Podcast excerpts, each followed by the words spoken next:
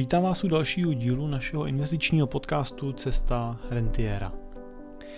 Dneska bych chtěl mluvit o mezigeneračním předávání majetku, o dědickém plánování a chtěl bych vám ukázat, jaký jsou podle našich zkušeností čtyři nejčastější chyby při předávání majetku na další generaci. Moje jméno je Jiří Cimpel a jsem majitel a privátní investiční poradce ve společnosti Cimpel a partneři, kde jako honorovaný investiční poradci a wealth manažeři pomáháme našim klientům na jejich cestě k rentě a následně pomáháme tu rentu udržet tak, aby jim nikdy došla a pak teda i ten majetek systematicky a efektivně transferovat na, další generace, pokud je samozřejmě co. Typicky pracujeme pro investory s portfoliama 5-10 milionů a více, ale pro spolupráci s náma je možné začít už od investic v řádu 2 milionů korun. Tak pokud téma investic řešíte, jsme tady samozřejmě pro vás, nebo nejenom investic, ale i právě dědického plánování a mezigeneračního transferu, prodeje firm a tak dále. Tak pojďme na věc. Jaký jsou teda ty čtyři nejčastější chyby?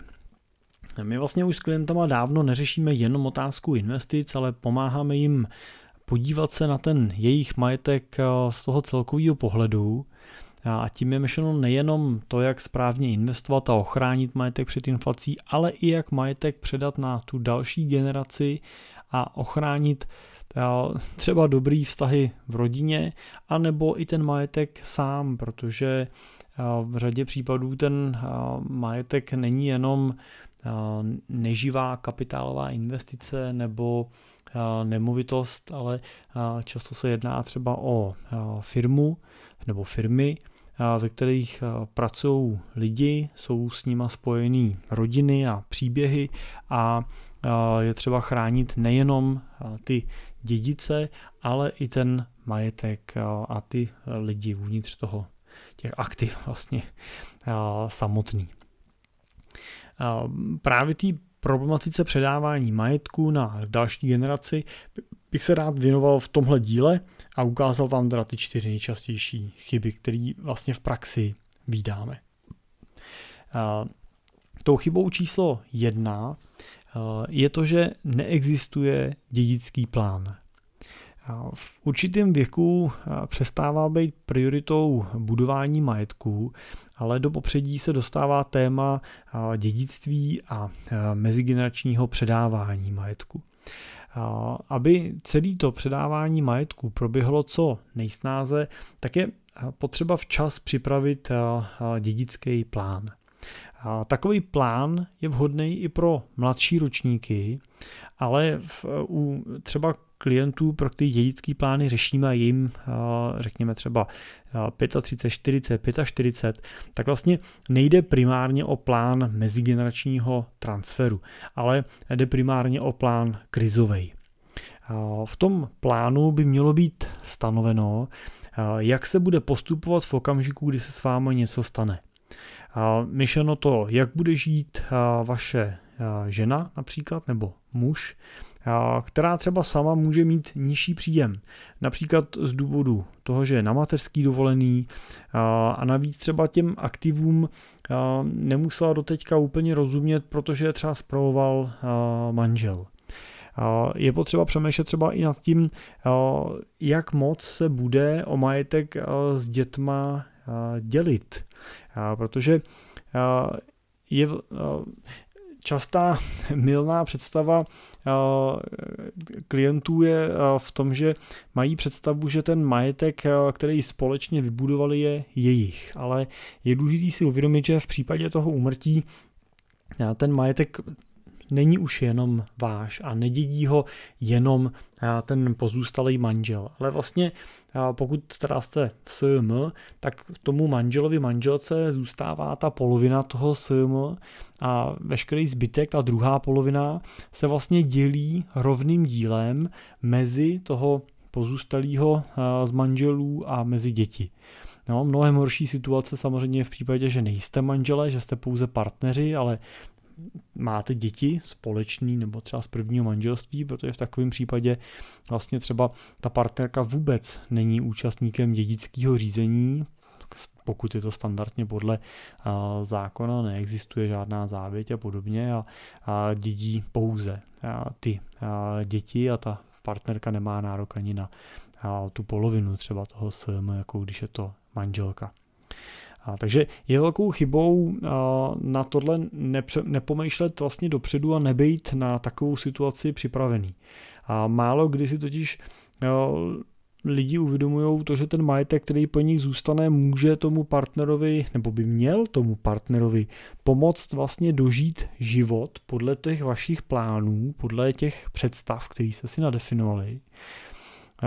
A to by měl vlastně ten dědický plán reflektovat. To, jak to udělat, aby bylo učiněno zákonu za dost, aby byly podělený i ty dědici, kteří jsou neopomenutelní, což jsou ty děti, ale přesto, aby ten partner, manžel, manželka, který je vlastně v tom vztahu klíčový z pohledu toho majetku. Ty děti přece jenom by se měly zajistit sami, když teda vynechám to, že je doberete samozřejmě do zletilosti a dáte jim vzdělání a tak dále, tak pak už je to zase jejich, jejich hra a tím vaším prvním úkolem je zajistit vás a toho vašeho partnera, že jo? proto abyste byli schopni díky tomu majetku a díky vaší celoživotní práci prožít ten zbytek života tak, jak jste si plánovali, i když tady hold jeden z vás už třeba nebude.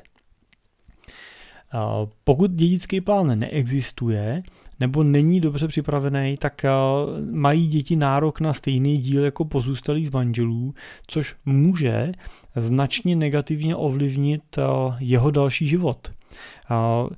Zase, když to uvedu na, příkladu, tak když si představíme situaci, kdy máte nemovitost, ve které bydlíte, a ta nemovitost má hodnotu 10 milionů korun, a k tomu jste si našetřili nebo nainvestovali 5 milionů korun v úsporách na, na váš důchod, ze kterých chcete čerpat průběžnou rentu pro doplnění třeba penzí, tak v případě, že se s jedním z vás něco stane, tak těch v součtu 15 milionů, teda 10 milionů hodnota nemovitosti a 5 milionů úspory, se vlastně rozdílí na dvě poloviny, pokud jste manželé, takže do dědictví vstupuje 7,5 milionu korun a pokud máte dvě děti, tak těch 7,5 milionů se rozdělí mezi manželku pozůstalou a ty dvě děti rovným dílem, takže každý z nich má nárok na 2,5 milionu korun ještě v tom dědictví.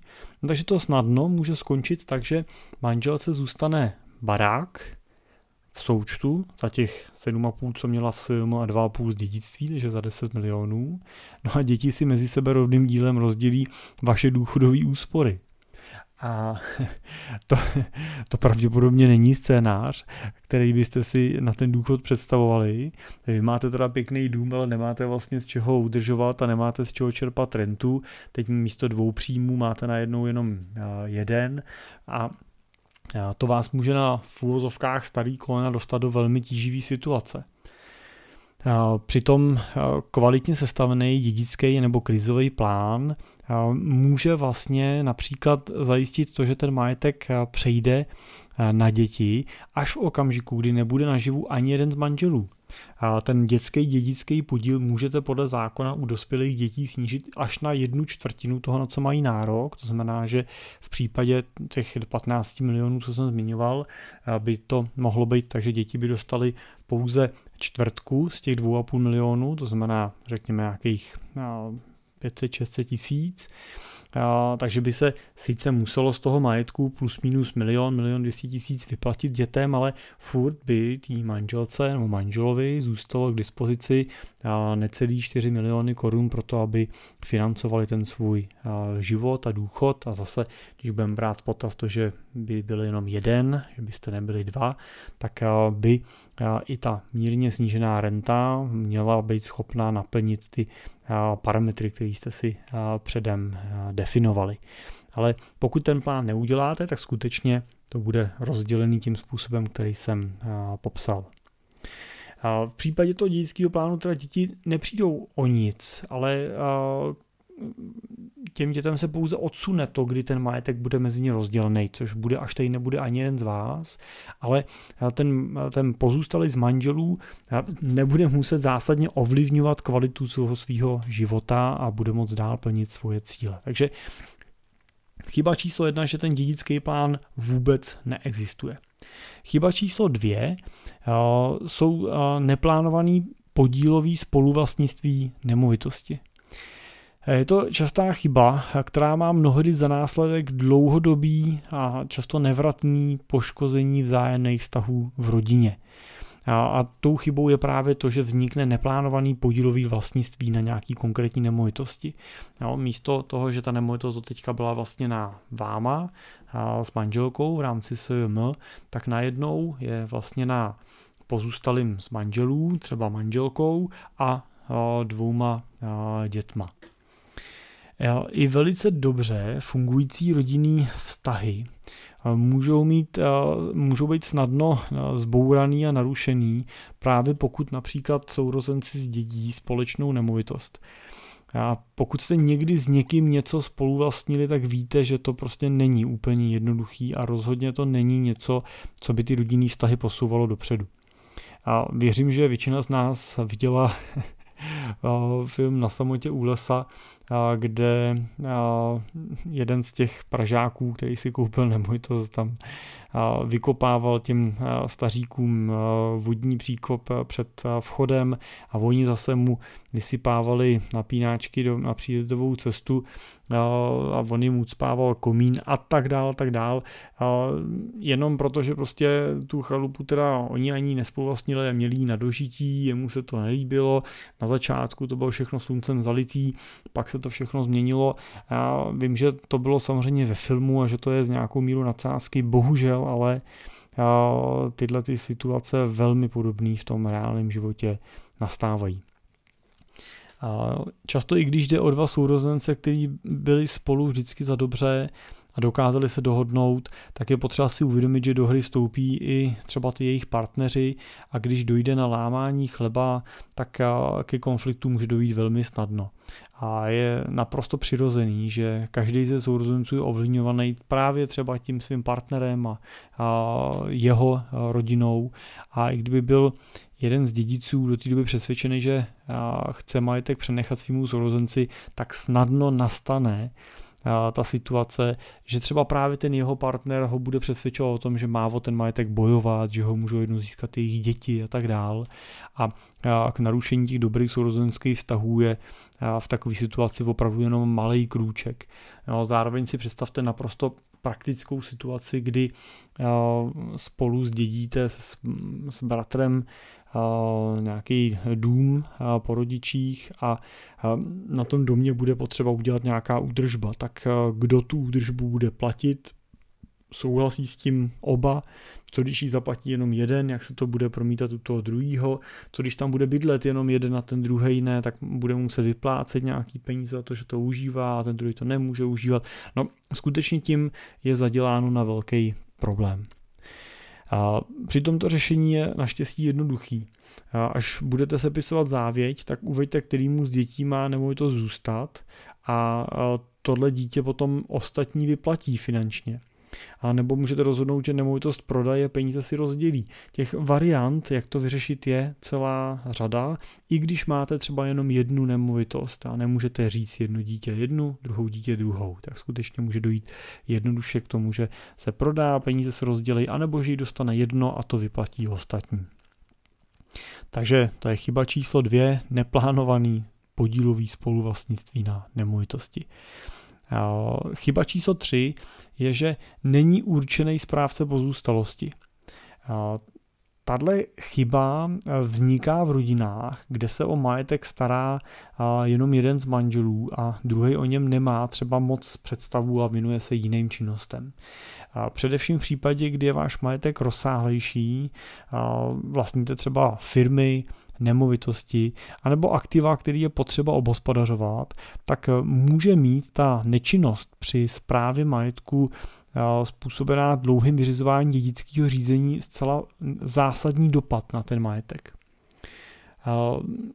Zjednodušeně řečeno, můžete si představit, že dokud není jmenovaný správce, tak za firmu nemá kdo jednat nemůže nikdo uzavídat smlouvy pracovní, vypovídat je, není tam, pokud nemá teda firma víc jednatelů, není tam nikdo, kdo by mohl třeba ukončit nějaký nájemní vztah, vůbec tu firmu nějak konsolidovat a tak dál. A to opravdu může mít fatální dopad nejenom na životy vaše, ale i na životy těch zaměstnanců. Stejně tak na nemovitosti. Není možný podat výpověď, není možný uzavřít novou nájemní smlouvu a tak dále. Je dobrý se zamyslet nad určením správce pozůstalosti, který ho stanovíte u notáře sepsáním veřejné listiny. Většinou to nějaká součást závěti, který se ta, ta listina připojí. A pokud není správce pozůstalosti určený, tak spravují pozůstalost dědicové a ti nemohou zprávou pozůstalosti pověřit třetí osobu. Jo? Ta kompetence potom případně záleží jenom pozůstalostnímu soudu.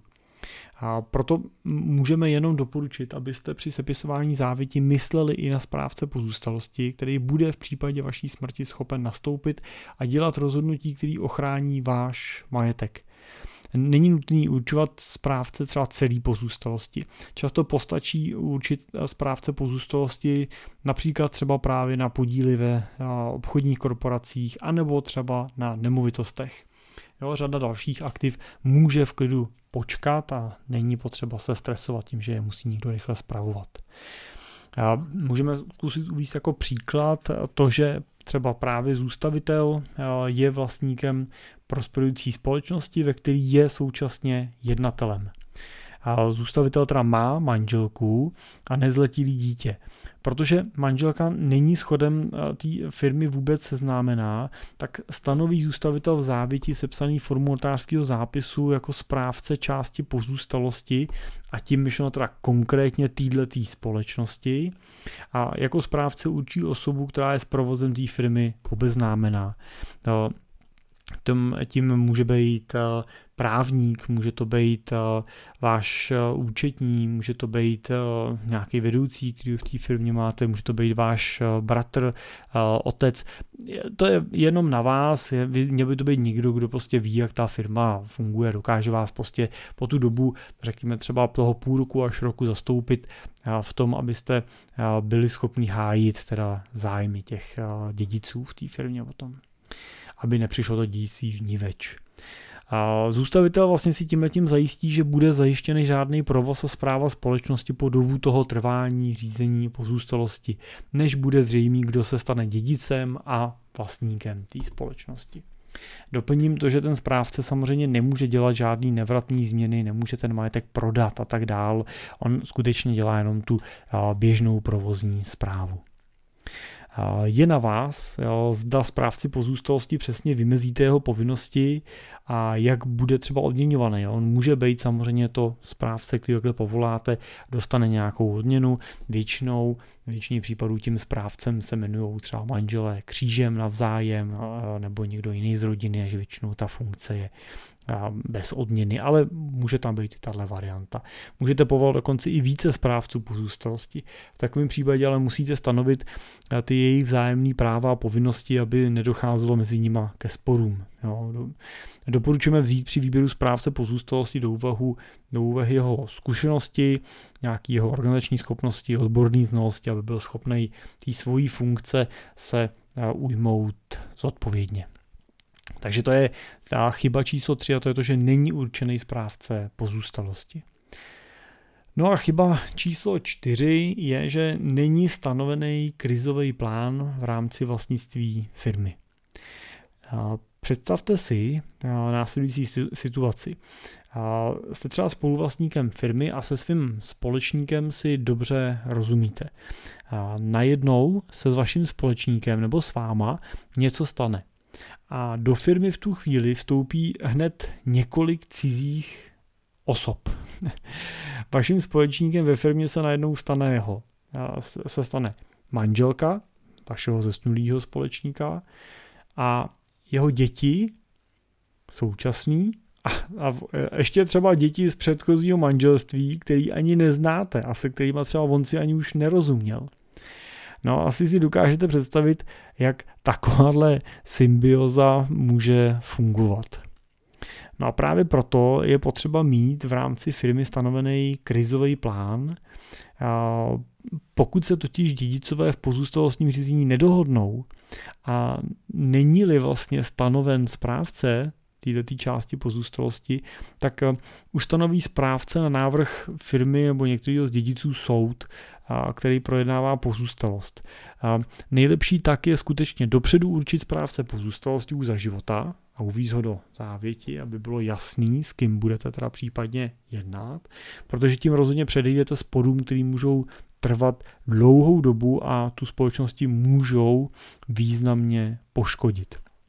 No a druhá věc, která souvisí s, tou, eh, s tím firmním krizovým plánem, je to, že byste měli definovat, kdo teda vlastně bude dědicem toho vašeho eh, podílu eh, v té dané firmě nebo v té obchodní korporaci. Protože zase nechcete úplně tomu svýmu společníkovi. A teď můžeme vynechat tu rodinu. Jo. Ta rodina bude nějakým způsobem podělená, dostane prostředky a tak dál, ale když si představíte firmu, která do té doby fungovala o dvou společnících, které jeli v plný schodě a najednou stran těch společníků objeví, objeví pět, šest, ty, ty mají menšinový podíl, začnou dělat politiku, ten váš partner teda má v úzovkách jenom 50%, takže potřebuje k řadě těch rozhodnutí tu jejich část, aby byli schopni rozhodovat, rozhodovat naprosto nějakou většinou, tak to, to je situace nezávidění hodná. A ani vlastně není ta firma pak v situaci, když by to toho partnera už mu to jako pilo krev a řekl, hele, já tohle nemám nervy, tak já prostě ten podíl tak to prodáme, tak on pokud se neschodne se všema těma vašima dědicema, tak ani prodat to nemůže vlastně. Protože nikdo si nekoupí jenom polovinu toho jeho podílu, bude chtít tu firmu celou. Takže můžete hrozně snadno i toho vašeho společníka dostat vlastně do jako nepěkný pasti, ze který se mu těžko poleze ven. Takže byste měli přemýšlet nad tím, kdo z těch vašich dědiců by teda měl zdědit firmu a Případně teda jeho zavázat k tomu, že ty zbylí dědice z toho jejich podílu vyplatí finančně, ale oni nebudou majetkově do toho podílu na firmě vstupovat. Tak, takže to byla čtvrtá chyba při tom dědickém plánování a tou bylo to, že není stanovený krizový plán v rámci vlastnictví firmy nebo v rámci toho mezigeneračního krizového přechodu v rámci firmy. Pokud se chcete vyvarovat těchto těch nebo i dalších chyb a zajímá vás téma dědického plánování, tak jsme pro vás připravili několik materiálů, které vám s tím můžou pomoct. A všechny je můžete stáhnout na našich webových stránkách simple.cz v sekci e-shop nebo lomeno e-shop, ve který vlastně můžete najít knížku jak na dědictví, ve který vlastně popisujeme ten standardní režim dědického plánování a dědictví vlastně, který je podle zákona.